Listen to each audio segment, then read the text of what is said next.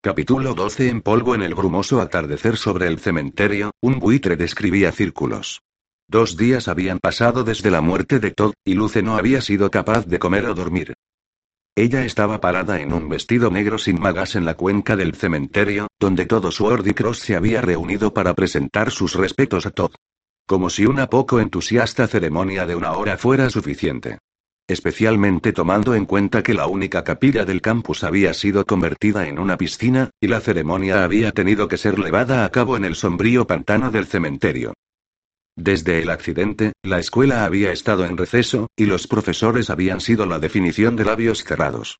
Luce había pasado los últimos dos días evitando las miradas fijas de los otros estudiantes, quienes la miraban con diversos grados de sospecha. Los que ella no conocía muy bien parecían mirarla con un leve indicio de miedo. Otros, como Roland y Molly, la miraban fijamente en una manera distinta y sin vergüenza, como si hubiera algo oscuramente fascinante en su supervivencia. Ella soportaba los ojos escrutadores lo mejor que podía durante clase, y estaba agradecida en la noche cuando Penn se dejaba caer para dejarle un humeante jarro de té de jengibre, o Ariane deslizaba un sucio Mad Lips uno bajo su puerta. Ella estaba desesperada por cualquier cosa que alejara su mente ese intranquilo y esperando el otro zapato para avanzar sentimiento. Porque ella sabía que estaba viniendo. En la forma de una segunda visita, ya sea de la policía, o de las sombras o ambas. Esa mañana, un anuncio les había informado que la tarde social sería cancelada por respeto a la muerte de Todd, y que las clases serían terminadas una hora antes, de modo que los estudiantes tuvieran tiempo de cambiarse y llegar al cementerio a las tres en punto. Como si toda la escuela no estuviera ya vestida para un funeral todo el tiempo. Luce nunca había visto tanta gente congregada en un lugar del campus. Randy estaba estacionada al centro del grupo en una falda gris plisada hasta la pantorrilla y gruesos zapatos negros con suela de goma. La señorita Sofía con ojos brumosos y el señor Cole blandiendo un pañuelo estaban de pie tras ella en ropas de luto. La señora Tross y el entrenador Diante estaban de pie en un grupo de negro con otro grupo de otros facultativos y administrativos que Luce nunca había visto antes. Los estudiantes estaban sentados en filas ordenadas alfabéticamente. En el frente, Luce podía ver a Joel Blanc, el chico que había ganado la carrera de natación la semana pasada, sonándose en un sucio pañuelo. Luce estaba en la tierra de ninguna parte de las P, pero ella podía ver a Daniel, molestamente posicionado en las G, junto a Gabe, dos filas adelante. Él estaba vestido impecablemente en una ajustada chaqueta negra a rayas, pero su cabeza parecía colgar más abajo que las de los demás a su alrededor. Incluso desde atrás, Daniel se manejó para lucir devastadoramente sombrío.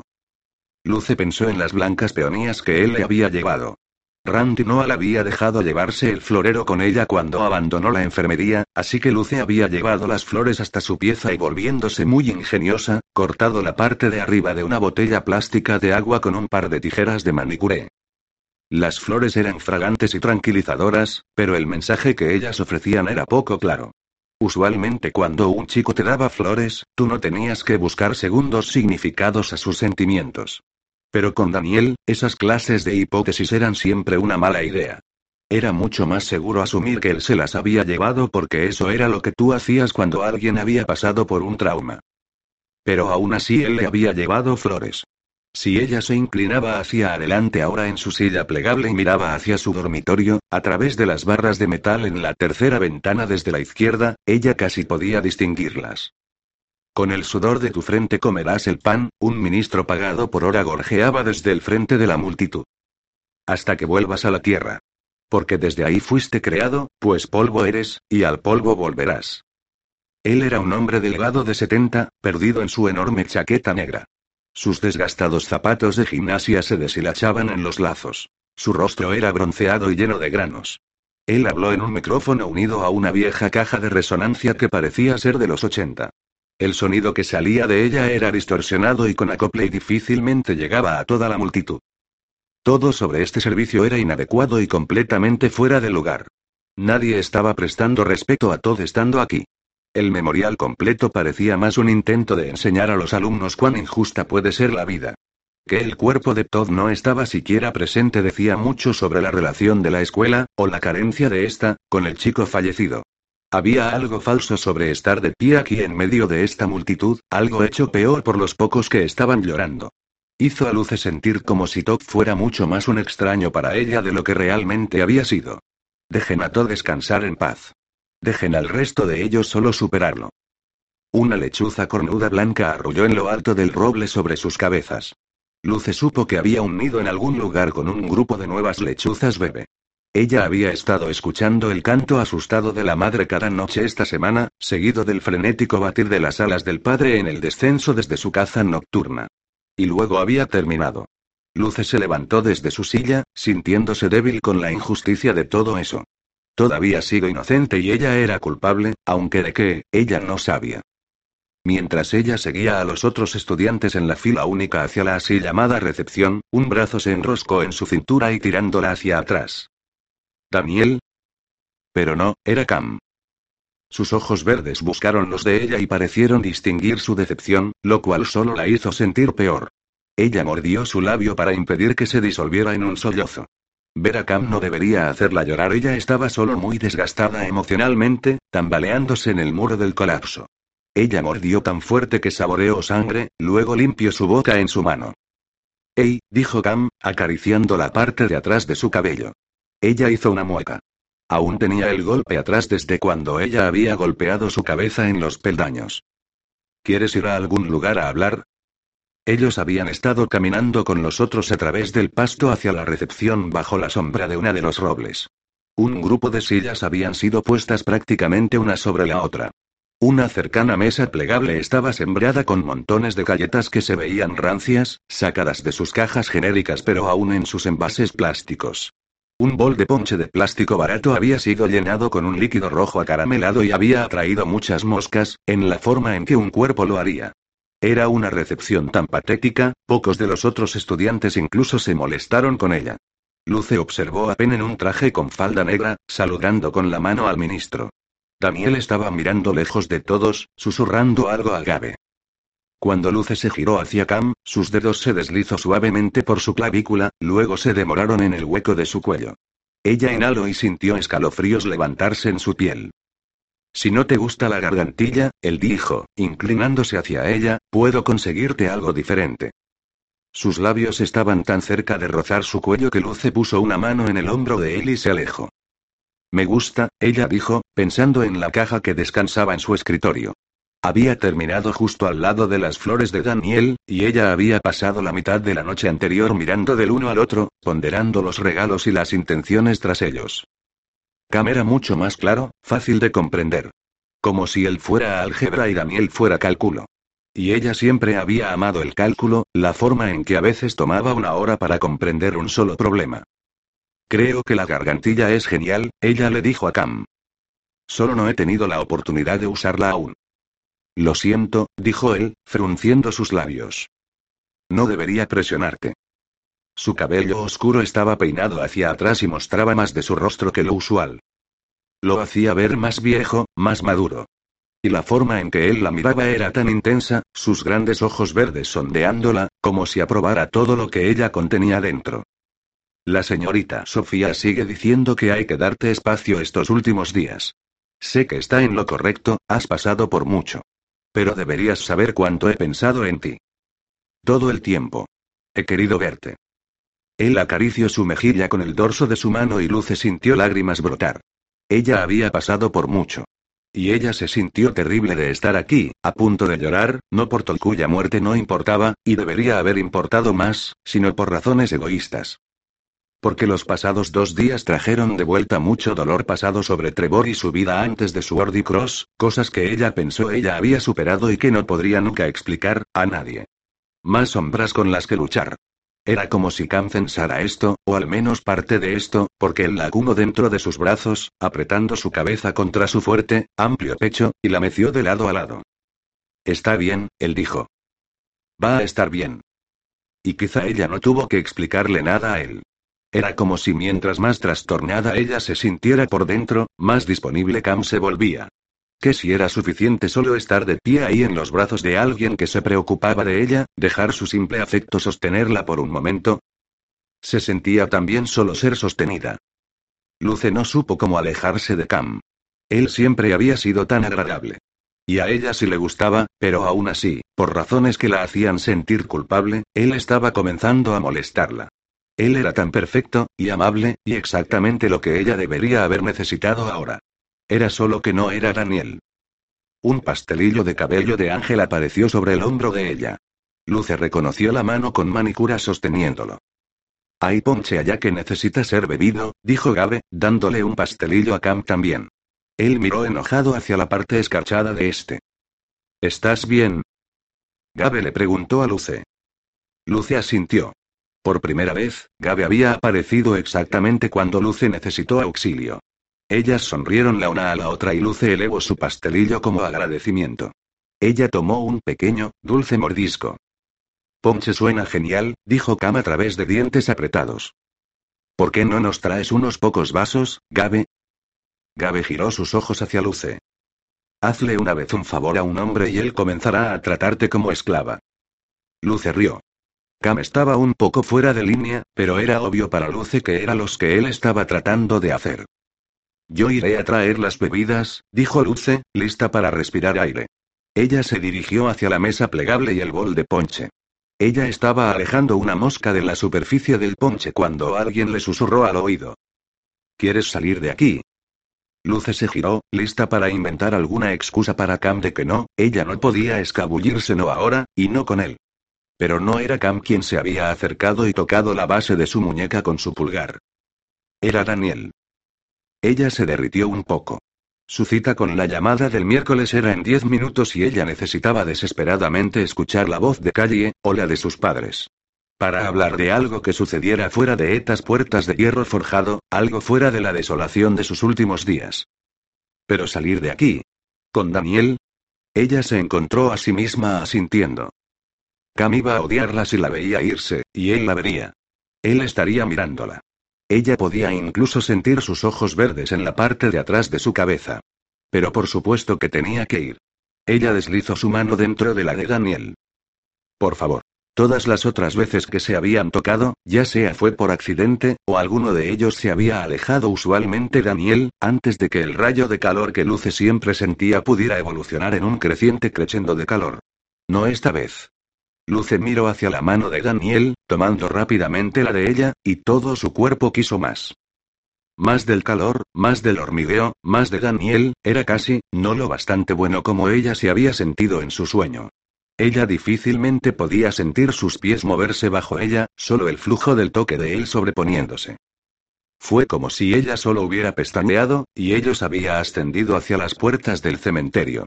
Bajo ellos, lejos, el resto del servicio en memoria se tambaleaba fuera de foco mientras ambos dejaban todo atrás. Daniel paró repentinamente y, sin aviso, soltó su mano. Ella tembló, fría de nuevo. Tú y Cam, él dijo dejando las preguntas en el aire como una pregunta. ¿Pasan mucho tiempo juntos? Suena como si tú no estuvieras muy feliz con la idea, ella dijo, sintiéndose inmediatamente estúpida por jugar a la recatada. Ella solo había querido molestarlo por haber sonado un poco celoso, pero su rostro y su tono eran muy serios.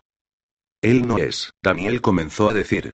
Él miró un halcón de cola colorada aterrizar en un roble sobre sus cabezas. Él no es suficientemente bueno para ti. Luce había escuchado a gente decirle Saline a miles de veces antes. Era lo que todos siempre decían. No suficientemente bueno. Pero cuando las palabras salieron de los labios de Daniel, ellas sonaron importantes, incluso de alguna forma verdaderas y relevantes, no vagas y desdeñosas en la forma en que la frase siempre había soñado para ella en el pasado. Bueno, entonces, ella dijo en una voz suave, ¿quién los es? Daniel puso sus manos en sus caderas. Él rió para sí mismo por un largo rato. No lo sé, dijo finalmente. Esa es una pregunta terrible. No exactamente la respuesta que Luce estaba buscando. No es como si fuera tan difícil, ella dijo, hundiendo sus manos en sus bolsillos porque quería acercarse a él. Ser suficientemente bueno para mí. Los ojos de Daniel se vieron como si estuvieran decayendo, todo el violeta que había estado en ellos hace un momento detornó en un profundo, oscuro gris. Sí, él dijo. Sí lo es. Él sobó su frente, y cuando lo hizo, su pelo se fue hacia atrás solo por un segundo. Lo suficiente. Luce vio una costra en ella. Estaba sanando, pero Luce pudo adivinar que era nueva. ¿Qué le pasó a tu frente? Ella preguntó, acercándose a él. No lo sé, él espetó, empujando lejos su mano, tan fuerte que ella trastabilló hacia atrás. No sé de dónde vino. Él parecía más intranquilo por ella que lo que Luce estaba, lo cual la sorprendió. Era solo un pequeño rasmillón. Pasos en la grava tras ellos. Ambos se giraron. Te dije, no la he visto, Molly estaba diciendo, soltándose de la mano de Cam mientras subían por el cerro del cementerio. Vámonos, dijo Daniel, detectando todo lo que ella sintió, ella estaba casi segura de que él podía, incluso antes de que ella le lanzara una nerviosa mirada. Ella supo dónde estaban yendo tan pronto como comenzó a seguirlo. Tras el gimnasio iglesia y dentro de los bosques. Justo como ella había esperado su postura de saltar la cuerda antes de haberlo visto trabajar antes, justo como ella había sabido sobre ese corte antes de verlo. Ellos caminaron al mismo paso, con pasos justo del mismo largo. Sus pies golpeaban el pasto al mismo tiempo, cada vez, hasta que alcanzaron el bosque. Si tú vas a un lugar más de una vez con la misma persona, Daniel dijo, casi para sí mismo, supongo que no es solo para ti nunca más. Luce sonrió, honrada al darse cuenta de lo que Daniel estaba diciendo que él nunca había estado en el lago antes con nadie más. Solo ella. Mientras ellos recorrían el bosque, ella sintió la frialdad de la sombra bajo los árboles sobre sus hombros desnudos. Olía igual que siempre, como la mayoría de los bosques costeros de Georgia lo hacían una esencia de manto de roble que Luce solía asociar a las sombreas, pero que ella ahora asociaba a Daniel. Ella no debería sentirse segura en ningún lugar después de los que había pasado con Todd, pero cerca de Daniel, Luce sintió como si ella estuviera respirando tranquila por primera vez en días. Ella tenía que creer que él la estaba trayendo de vuelta debido a la forma en que él se había alejado de ella tan repentinamente la otra vez. Como si ellos necesitaran una segunda oportunidad para hacerlo bien. Lo que había comenzado sintiéndose como su primer tipo de casicita se había transformado en luce sintiéndose lastimosamente plantada. Daniel debería haber sabido eso y sentido mal por su tormentosa escapada. Ellos se acercaron a la magnolia que marcaba el punto de avistamiento del lago. El sol dejaba un trazado dorado el agua a medida que se esquinaba en el bosque hacia el oeste. Todo se veía tan diferente en la tarde. Todo el mundo parecía brillar. Daniel se apoyó en el árbol y la observó mirar el agua. Ella se movió para pararse junto a él bajo las cerosas hojas y las flores, las cuales deberían haber estado muertas para esta época del año, pero se veían tan frescas y puras como flores de primavera. Luce respiró la esencia almizclada, y se sintió más cerca de Daniel que si ella hubiera tenido una razón, y amo que ese sentimiento pareciera venir de ninguna parte. No estamos exactamente vestidos para nadar esta vez, él dijo, apuntando hacia el vestido negro de Luce. Ella tocó el delicado dobladillo en ojal en sus rodillas, imaginando la consternación de su madre si ella arruinaba un buen vestido porque ella y un chico querían bucear en el lago. Quizás solo podemos meter nuestros pies. Daniel se movió hacia el camino de pasos rojos que llevaba hacia el agua. Ellos treparon sobre unas gruesas, leonada cañas y pasto del lago y usaron los troncos retorcidos de los robles para mantener su balance. Aquí, la arena del lago se transformaba en guijarros. El agua se veía tan quieta, que ella sintió casi como si pudiera caminar sobre ella. Luces se sacó sus bailarinas zapato plano negras y barrió la superficie cubierta de flores de lis con los dedos de sus pies. El agua estaba más helada que como había estado el otro día. Daniel arrancó una hebra de pasto del lago y comenzó a trenzar su grueso vástago. Él la miró. ¿Alguna vez piensas en salir de aquí? Todo el tiempo, ella dijo con un quejido, asumiendo que él lo decía porque se sentía igual. Por supuesto, ella quería irse tan lejos de su Ordicross como fuera posible. Cualquiera lo haría. Pero ella trató al menos de mantener su mente lejos de girar alrededor fuera de control, hacia fantasías de ella y Daniel planeando un escape. No, dijo Daniel, me refiero, ¿de verdad has considerado ir a otro lugar? ¿Pedirles a tus padres un traslado? Es solo Sword y Cross no parece ser lo más apto para ti. Luce se sentó en una roca opuesta a Daniel y abrazó sus rodillas. Si él estaba sugiriendo que ella era una marginada en medio de un cuerpo de estudiantes llenos de marginados, ella no podía evitar sentirse un poco insultada. Ella se aclaró la garganta. No puedo darme el lujo de considerar seriamente otro lugar. Sword y es, ella hizo una pausa, prácticamente el último esfuerzo para mí. Vamos, dijo Daniel. ¿No podrías saber? Podría. Él suspiró. Siempre hay otra parada, Luce. Eso es muy profético, Daniel, ella dijo. Ella pudo sentir su voz elevándose. Pero si estás tan interesado en deshacerte de mí, ¿qué estamos haciendo? Nadie te pidió que me arrastrarás acá contigo. No, dijo él. Tienes razón. Me refiero a que tú no eres como el resto de la gente aquí. Debe haber un lugar mejor para ti. El corazón de Luce estaba latiendo rápidamente, lo cual hacía usualmente alrededor de Daniel. Pero esto era diferente. Toda esta escena la estaba haciendo sudar. Cuando vine aquí, dijo ella, me hice una promesa de que no le diría a nadie sobre mi pasado, o qué hice para aterrizar en este lugar. Daniel dejó caer ese cabeza entre sus manos. Lo que estoy diciendo no tiene nada que ver con lo que pasó con ese tipo. ¿Sabes sobre él? El rostro de Luce se contrajo. No. ¿Cómo pudo Daniel saber? Cualquier cosa que Molly te haya dicho. Pero ella supo que era demasiado tarde. Daniel había sido el que la encontró con Todd. Si Molly le había dicho algo a él sobre cómo Luce también había estado implicada en otra misteriosa muerte violenta, ella no podía empezar a imaginar cómo explicarlo. Escucha, dijo él, apretando sus manos. Lo que te estoy diciendo no tiene nada que ver con parte de tu pasado. Ella encontró eso difícil de creer. Entonces tiene que ver con todo. Él negó con la cabeza. Tiene que ver con este lugar. Tiene que ver con cosas. El toque de Daniel empujó algo en su mente. Ella comenzó a pensar en las extrañas sombras que había visto esa noche. La forma en que ellas habían cambiado tanto desde que ella había llegado a esta escuela, desde una sigilosa, perturbadora amenaza a unos casi ubicuos y en toda regla pesadillas. Ella estaba loca, eso debía ser lo que Daniel sentía en ella. Quizá él pensó que ella era bonita, pero él sabía en lo profundo que ella estaba seriamente perturbada. Eso era porque él quería que ella se fuera, así él no estaría tentado de involucrarse con alguien como ella. Si eso era lo que Daniel pensaba, él no sabía ni la mitad.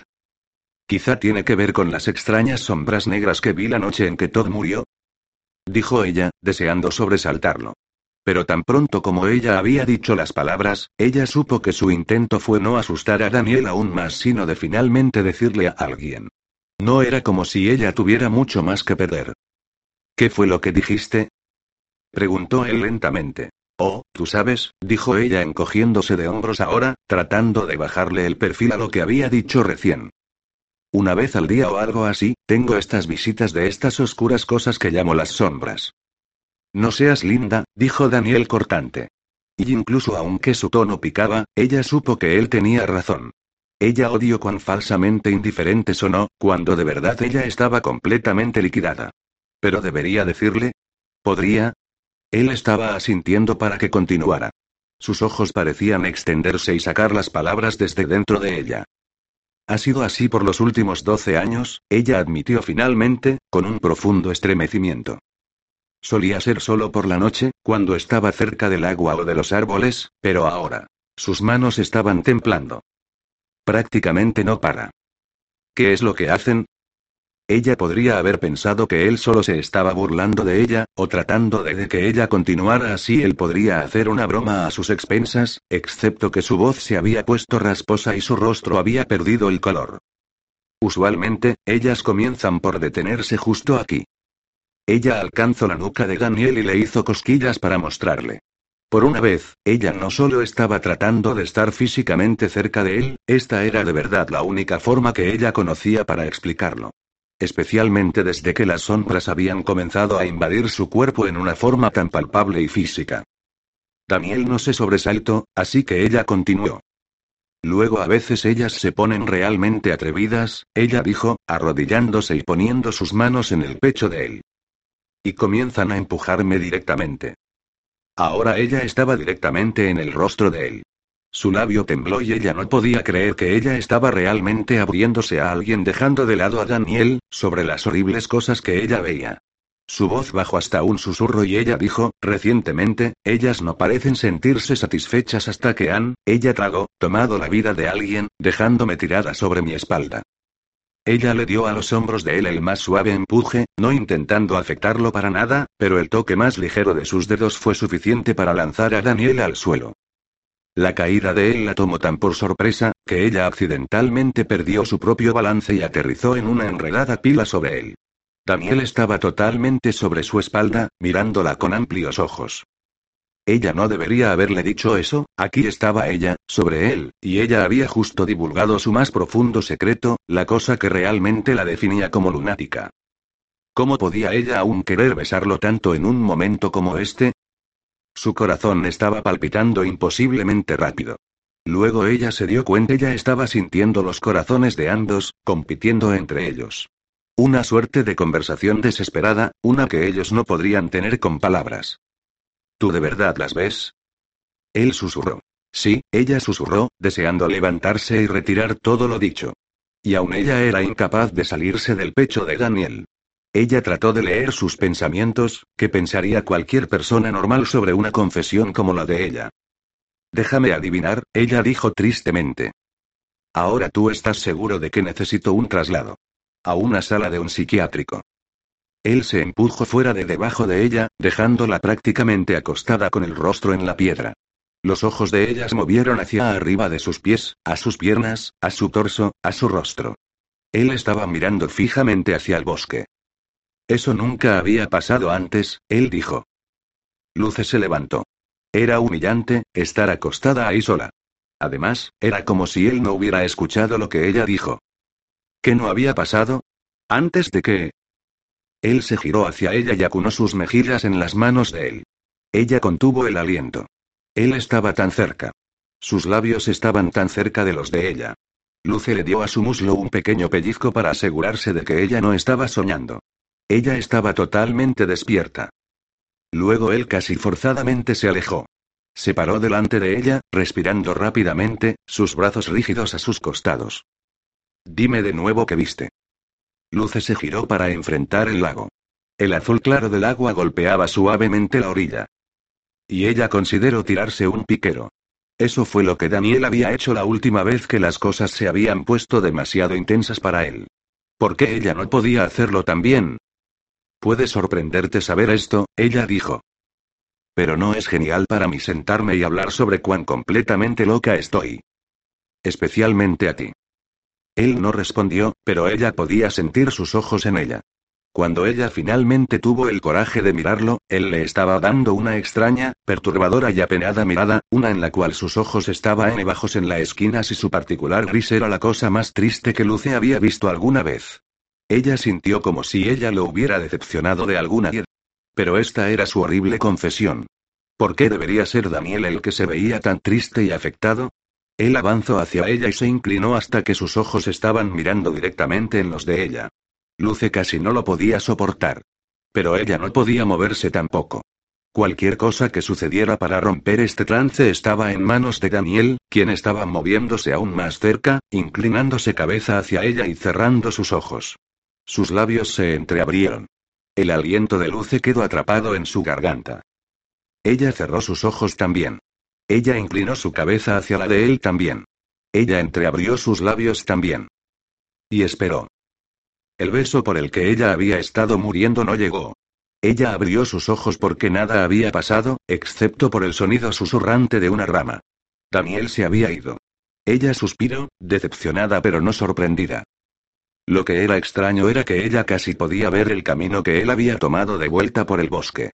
Como si ella fuera alguna clase de cazador que pudiera interpretar la rotación de una hoja y dejarla guiarla de vuelta de Daniel. Excepto que ella no era nada de eso, y el tipo de rastro que Daniel dejó en su camino era de alguna forma más grande, claro, y al mismo tiempo más ilusorio.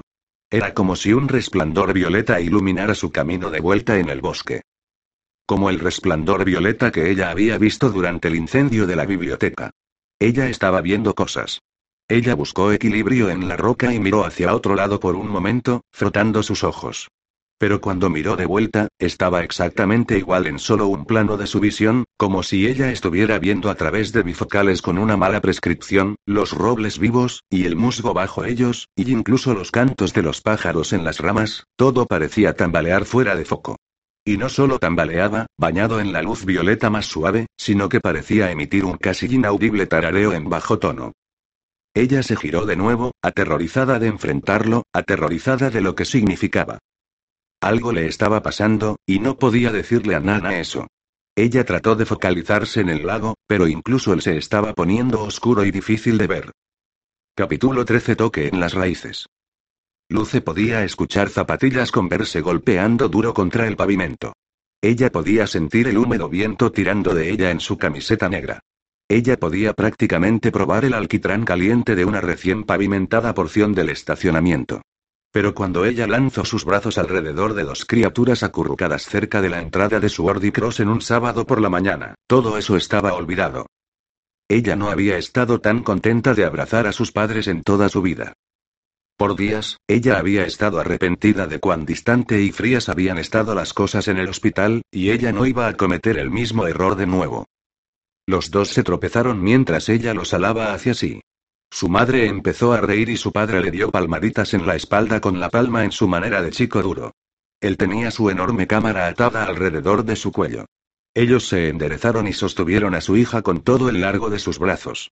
Parecía como si ellos quisieran una buena mirada de su rostro, pero tan pronto como la obtuvieron, sus propias caras se cayeron. Luce estaba llorando. Dulzura, ¿qué ocurre? Su padre preguntó, descansando su mano en su cabeza. Su mamá pescó a través de su gigante bolso azul por su caja de pañuelos. Con los ojos anchos, ella balanceó uno enfrente de la nariz de Luce y preguntó, Nosotros estamos aquí ahora. Todo está bien, ¿no? No, todo no estaba bien. ¿Por qué ustedes no me llevaron a casa el otro día? Luce preguntó, sintiéndose enojada y herida de nuevo. ¿Por qué ustedes los dejaron traerme aquí de nuevo? Su padre pestañeó. Todas las veces que nosotros hablamos con el director, él dijo que te estaba yendo genial, de vuelta a clases, como la chica de tropa que críamos. Algo de dolor de garganta por el humo y un pequeño chichón en la cabeza. Nosotros pensamos que eso era todo. Él lamió sus labios. ¿Hay algo más aparte de eso? Su mamá preguntó. Una mirada entre sus padres le dijo que ellos ya habían tenido esta pelea. Mamá le habría rogado que la dejaran visitarla de nuevo más pronto. El papá duro amoroso de Luce habría puesto el pie abajo. Ahí no había una manera de explicarles qué había ocurrido esa noche o lo que ella había estado pasando desde entonces, ella había ido directo de vuelta a clases, pensando que no iba por su propia elección. Y físicamente ella estaba bien. Solo que en todas las otras maneras emocional, psicológica y romántica ella no podía sentirse más rota. Nosotros solo estamos intentando seguir las reglas, el padre de Luce explicó, moviendo su gran mano para apretar el cuello de ella. El peso de eso cambió su postura general y le hizo incómodo estar parada quieta, pero había pasado demasiado tiempo desde que ella había estado así de cerca de las personas que amaba, así que ella no se atrevió a moverse. Porque nosotros solo queremos lo que es mejor para ti, su papá agregó. Nosotros tenemos que aceptarlo en fe a esas personas. El señal o al formidable edificio alrededor del campus, como si representara a Randy y al director Udell y al resto de ello. Ellos saben de lo que están hablando. Ellos no saben, Luce dijo, mirando a los edificios de mala calidad y las comunidades vacías. Hasta ahora, nada en esta escuela tenía algún sentido para ella. Caso en cuestión. Lo que ellos llamaban el Día de los Padres. Ellos hicieron un gran asunto de cuán afortunados son los estudiantes de tener el privilegio de ver a su propia carne y sangre. Y sin embargo, faltaban diez minutos para la hora del almuerzo y el carro de los padres de Luce era el único en el estacionamiento.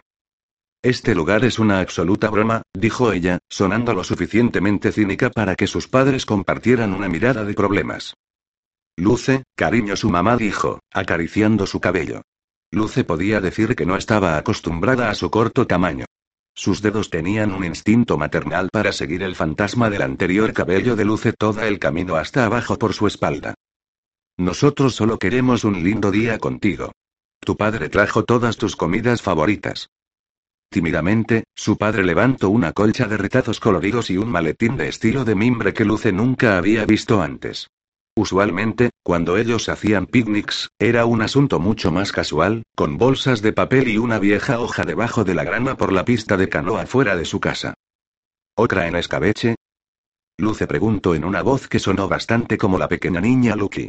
Nadie podía decir que sus padres no lo estaban intentando. La otra es una planta tropical similar al algodón, que necesita amplio espacio para la siembra y cuya vaina es cosechada cuando la fruta aún está blanda y no ha madurado. Su papá asintió. Y té dulce, biscuits con gravy blanco. Granos de queso cheddar con extra de jalapeños, justo de la manera en que te gustan, él dijo, y una cosa más. La mamá de Luce metió la mano en su bolso para buscar un sobre de grasa, rojo sellado y se lo entregó a Luce. Por un breve momento un dolor rugió en el estómago de Luce cuando pensó en volver al correo que estaba acostumbrada a recibir. Asesina psicótica. Chica muerta. Pero cuando Luce vio a la carta escrita a mano en la envoltura, su cara se rompió en una sonrisa enorme. Calle. Biscuits comida típica de Estados Unidos. Gravy blanco especie de salsa dulce. Ella tiró de la envoltura y sacó una tarjeta con una fotografía en blanco y negro de dos ancianas arreglándose el cabello. Adentro, cada centímetro cuadrado de la tarjeta estaba lleno con la grande, letra burbujeante de calle. Y ahí había varias piezas de garabateado en papel de hojas sueltas porque ella no tenía espacio en la tarjeta. Querida Luce, desde que nuestro tiempo en el teléfono es ahora ridículamente insuficiente, ¿podrías por favor pedir un poco más? Es francamente injusto, yo me voy a poner anticuada contigo y hacer una épica carta escrita a mano. Adjunto que podrás encontrar cada minúscula cosa que me ha pasado en las últimas dos semanas. Ya sea que te guste o no. Luce sostuvo el sobre contra su pecho, sin dejar de sonreír, deseosa de devorar la carta tan pronto sus padres se dirigieran a casa. Calle no había renunciado a ella. Y sus padres estaban sentados justo a su lado. Había pasado demasiado tiempo desde que Luce se sentía así de amada. Ella buscó y apretó la mano de su padre.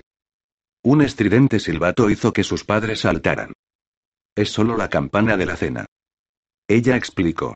Ellos parecían aliviados. Vamos, hay alguien que quiero que conozcan.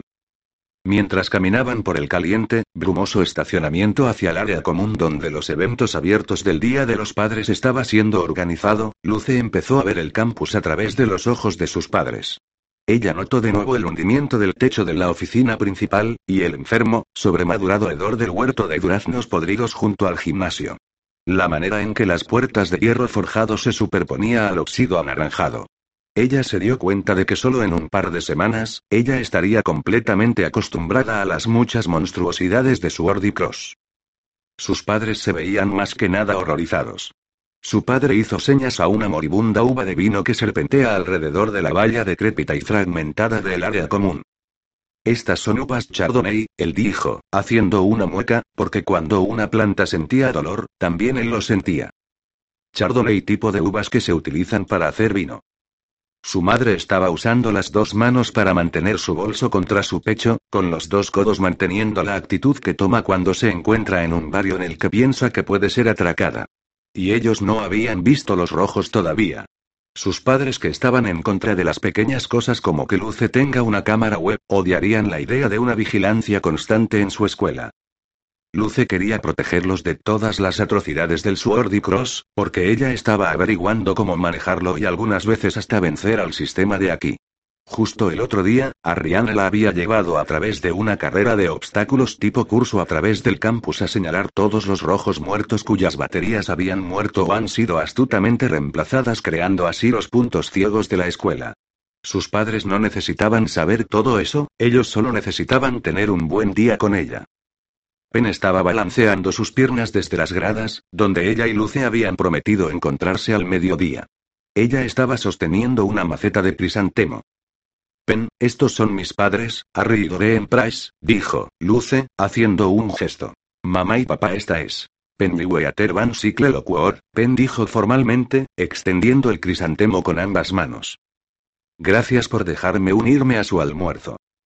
Siempre corteses, los padres de Luce la arrullaron y sonrieron, sin hacer preguntas acerca del paradero de la propia familia de Pen, cosa que Luce no había tenido tiempo de explicar. Era otro día cálido y claro. Los árboles de sauce verde ácido de enfrente de la biblioteca se balanceaban suavemente con la brisa, y Luce dirigió a sus padres sauces ocultaran la mayoría de las manchas de hollín y las ventanas rotas por el fuego.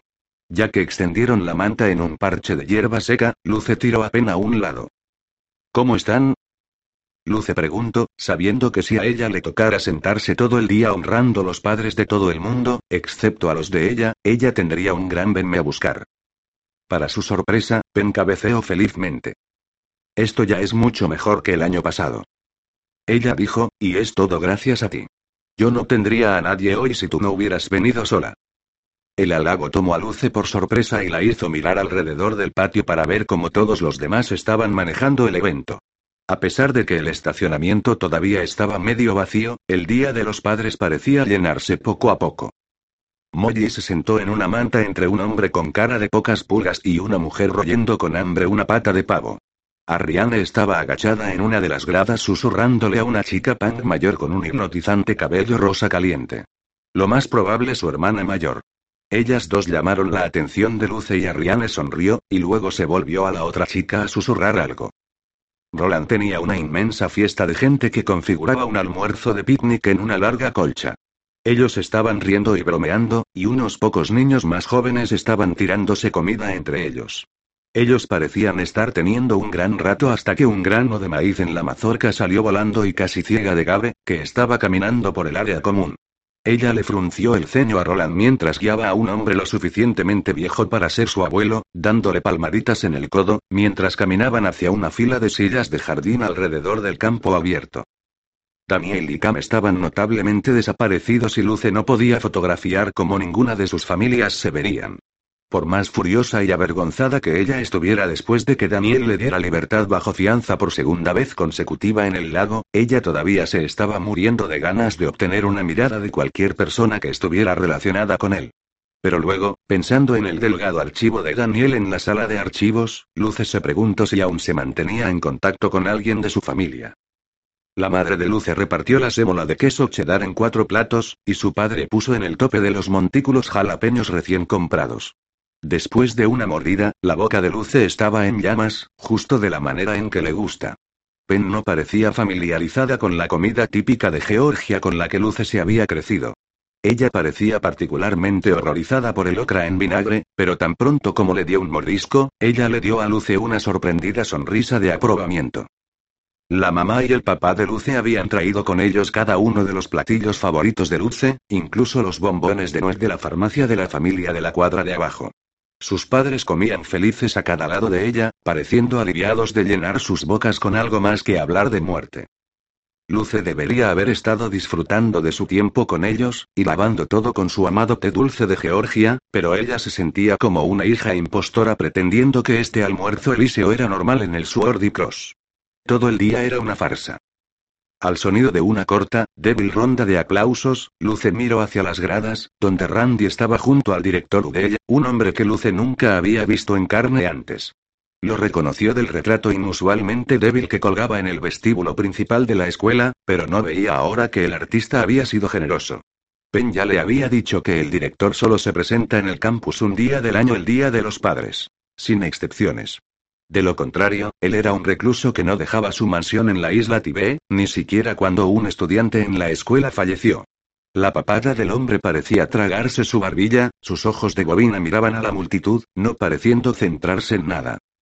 A su lado Randy estaba de pie, las piernas en jarras con medias blancas. Ella tenía una sonrisa sin labios estampada en el rostro, y el director estaba secando su grande frente con una servilleta. Ambos tenían sus caras de juego puestas hoy, pero parecía estar tomando una gran cantidad de ellos. Bienvenidos al 159 día anual de los padres del Sword y Cross. El director Ugay le dijo al micrófono. ¿Está él bromeando? Luce le susurró a Pen. Era difícil imaginar el día de los padres antes del período de la guerra. Pen rodó sus ojos. Sin duda un error tipográfico. Yo les dije que le consiguieran a él unos nuevos lentes de lectura. Tenemos un día largo y lleno de diversión programado para ustedes comenzando con este tranquilo picnic. Normalmente solo tenemos 19 minutos, Pen interrumpió en una parte a los padres de Luce, que se pusieron rígidos. Luce sonrió sobre la cabeza de Pen y murmuró, ella está bromeando. Ahora, ustedes tendrán su elección de actividades. Nuestra propia bióloga, la doctora Yolanda Tross, dará una conferencia fascinante en la Biblioteca de la Flora en la sabana local que se encuentra en el campus. El entrenador Diante supervisará una serie de carreras familia amigable aquí en el césped. Y el señor Stanley Cole ofrecerá una visita guiada histórica de nuestro apreciado cementerio de héroes. Va a ser un día muy ocupado. Va a ser un día bastante ocupado. Y sí, el director Ugel dijo con una caseosa, dentada sonrisa, ustedes serán evaluados en esto. Era simplemente el tipo de broma suave y trillada para ganar algunas risas enlatadas del montón de miembros visitantes de las familias. Luce le rodó los ojos a Pen. Este intento deprimente de buen humor hizo evidente que todo el mundo estaba aquí para sentirse mejor acerca de dejar a sus hijos en las manos de la facultad de Sword y Cross. Los prices rieron, también, pero se quedaron mirando a Luce para más pistas acerca de cómo manejarse a ellos mismos. Después del almuerzo, las otras familias alrededor del área común empacaron sus picnics y se retiraron a varias esquinas. Luce tuvo la sensación de que muy pocas personas realmente participarían en los eventos programados por la escuela. Nadie había seguido a la señora Ross a la biblioteca, y hasta ahora solo Gabe y su abuelo habían trepado dentro de un saco de patatas en el otro extremo del campo. Luce no sabía dónde Molly o Ariane o Roland se habían escabullido con sus familias, y ella todavía no había visto a Daniel. Ella sabía que sus propios padres estarían decepcionados si ellos no vieran nada en el campus y no participarán en ninguna de las actividades planeadas. Como las visitas guiadas del señor Cole parecían ser el menor de los males, Luce sugirió que recogieran sus restos y unirse a él en las puertas del cementerio. Mientras iban en la vía hacia allá, Ariane se balanceó en sí misma fuera de la grada como una gimnasta desmontando una barra paralela. Ella paró su aterrizaje justo enfrente de los padres de Luce. Hola, ella cantó, haciendo su mejor impresión de chica loca. Mamá y papá, Luce dijo apretándose los hombros, esta es mi buena amiga Ariane, y esta. Arriane señaló a la alta, cabeza rosa caliente chica que estaba lentamente viniendo en vía desde las escaleras de las gradas, es mi hermana, Annabelle. Annabelle ignoró la mano extendida de Luce, y la llevó dentro de sus brazos abiertos, en un extendido, íntimo abrazo. Luce podía sentir sus huesos crujiendo juntos. El intenso abrazo duró justo el tiempo suficiente para que Luce empezara a preguntarse qué pasaba con él, pero justo cuando ella estaba empezando a sentirse incómoda, Annabelle la dejó ir. Es tan bueno conocerte, ella dijo, tomando la mano de Luce. Igualmente, Luce dijo, dándole a Ariane una mirada de reojo. ¿Ustedes dos van al tour del señor Cole? Luce le preguntó a Ariane, que también miraba a Annabelle como si estuviera loca. Annabelle abrió su boca, pero Ariane rápidamente el corto. Infiernos no, ella dijo. Estas actividades son absolutamente patéticas. Ella miró a los padres de Luce. Sin ofender. Annabelle se encogió de hombros. Tal vez tengamos una oportunidad de ponernos al día luego. Ella le dijo a Luce, antes de que Ariane la empujara lejos. Ellas parecen ser buenas, la madre de Luce dijo en el tono de voz exploratorio que usaba cuando quería que Luce le explicara algo. Un, ¿por qué estaba la chica tan interesada en ti? Pen preguntó. Luce miró a Pen y luego a sus padres. ¿Realmente tenía que defender, enfrente de ellos, el hecho de que podría gustarle a alguien? Lucinda. El señor Cole llamó, saludando desde la otra parte de desocupado punto de encuentro en las puertas del cementerio. Por aquí. El señor Cole estrechó las manos de sus dos padres cálidamente, y hasta le dio a un apretón de hombros. Luce estaba tratando de decidir si debía ser más molesta por la participación del señor Cole en el Día de los Padres o estar impresionada por su falso show de entusiasmo. Pero luego él empezó a hablar y la sorprendió. Yo practiqué para esto todo el año, el susurro. Una oportunidad para sacar a los estudiantes al aire libre y explicarles las muchas maravillas de este lugar oh, yo lo amo. Es lo más cercano que un profesor de reformatorio puede conseguir de un verdadero viaje de campo. Claro que nadie nunca se presenta para mis tour en los años pasados, lo que los convierte en mi tour inaugural. Bueno, nosotros estamos honrados, el papá de Luce estalló, dándole al señor Cole una gran sonrisa. Inmediatamente, Luce se dio cuenta que no era solo el hambre de cañón de papá por la guerra civil el que estaba hablando. Él claramente sentía que el señor Cole era legítimo. Y su padre era el mejor juez de carácter que ella conocía. Los dos hombres ya habían empezado a avanzar en tropel por la empinada pendiente de la entrada del cementerio. La madre de Luce dejó la cesta de picnic en las puertas y les dio a Luce y a Pen una de sus bien gastadas sonrisas. El señor Cole agitó una mano para tener su atención. Primero, un poco de trivialidades. ¿Cuál? Él elevó las cejas. ¿Ustedes creen que es el elemento más viejo en el cementerio? Mientras Luce y Pen miraron hacia abajo a sus pies evitando sus ojos como lo hacían durante clases, el padre de Luce se puso en puntillas para echar un vistazo a las estatuas más grandes. Pregunta truco. el señor Cole gritó golpeando las puertas de hierro forjado. Esta parte frontal de las puertas fue construida por el propietario original en 1831. Ellos decían que su esposa, ella Mena, tenía un jardín adorable, y que quería mantener a las gallinas guineas fuera de sus tomates. Él se rió debajo de su aliento. Eso fue antes de la guerra. Y del agujero negro. Moviéndonos. Mientras caminaban, el señor Cole recitó hecho por hecho acerca de la construcción del cementerio, el contexto histórico acerca del cual fue construido, y el artista, incluso él utilizó el término vagamente, que había venido con la escultura de la bestia alada en la parte superior del monolito en el centro de los motivos. El padre de Luce salpicó al señor Cole con preguntas mientras que la madre de Luce pasó las manos por algunas de las tumbas más bonitas, dejando salir un murmuro de odios cada vez que ella paraba para leer la inscripción. Pen arrastraba los pies detrás de la madre de Luce, posiblemente deseando haberse aferrado a una familia diferente hoy. Luce cerraba la marcha, considerando que podría pasar si ella fuera a darle a sus padres su propio recorrido personal por el cementerio. Aquí es donde yo serví mi primera detención. Y aquí es donde un ángel caído de mármol casi me decapita. Y aquí es donde un extraño chico de reformatorio que ustedes nunca aprobarían me llegó al picnic más extraño de mi vida. Cam, el señor Cole llamó, mientras dirigía a altura alrededor del monolito. Cam estaba parado con un hombre alto, de cabello oscuro en un traje de negocios hecho a la medida negro. Ninguno de ellos escuchó o vio al señor Cole o le pusieron atención a la fiesta que él estaba dirigiendo en el tour. Ellos hablaban y hacían gestos en una manera muy involucrada en el árbol de roble, la manera en que Luce había visto a su profesor de drama hacer gestos cuando los estudiantes estaban bloqueando una escena en una obra. ¿Tú y tu padre quieren unirse tardíamente a nuestro tour? El señor Cole le preguntó a Cam, esta vez más audiblemente. Ustedes se perdieron casi todo, pero todavía hay uno o dos hechos interesantes que estoy seguro les puedo impartir. Cam lentamente volteó la cabeza en su vía, luego de vuelta a su acompañante, que parecía entretenido. Luce no pensaba que el hombre, con su clásica altura, oscura, y atractiva buena apariencia y enorme reloj dorado, se viera lo suficientemente viejo para ser el padre de Cam. Pero tal vez él solo envejecía bien. Los ojos de Cam le echaron una ojeada al cuello desnudo de Luce, y él parecía brevemente decepcionado. Ella se ruborizó, porque podía sentir a su madre teniendo en conjunto toda la escena y preguntándose qué estaba pasando. Cam ignoró al señor Cole y se acercó a la madre de Luce, llevando las manos de ella a sus labios antes de que alguien pudiera siquiera presentarlos. Usted debe ser la hermana mayor de Luce, él dijo elegantemente. A su izquierda, Pen estaba amordazándose con el codo y susurró de una manera en que solo Luce podía oír, por favor, dime que alguien más está nauseabundo.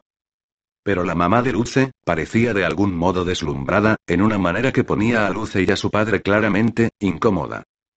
No, nosotros no podemos quedarnos para el tour, Cam anunció, haciéndole un guiño a Luce y retrocediendo justo como el padre de Luce aprobaba. Pero fue muy adorable, él miró a cada uno de los tres, excluyendo nada más a Pen, encontrarlos aquí, vámonos papá, ¿quién era ese? La madre de Luce susurró cuando Cam y su padre, o quien sea que él haya sido, desaparecieron dando marcha atrás por el lado del cementerio.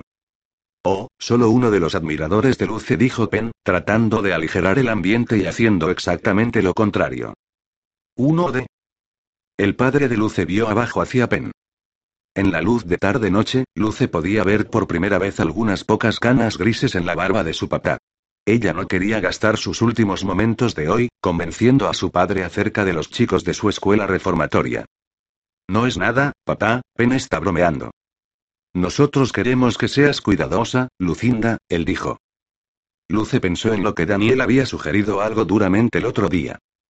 Que tal vez ella no podía estar en su Cross para nada.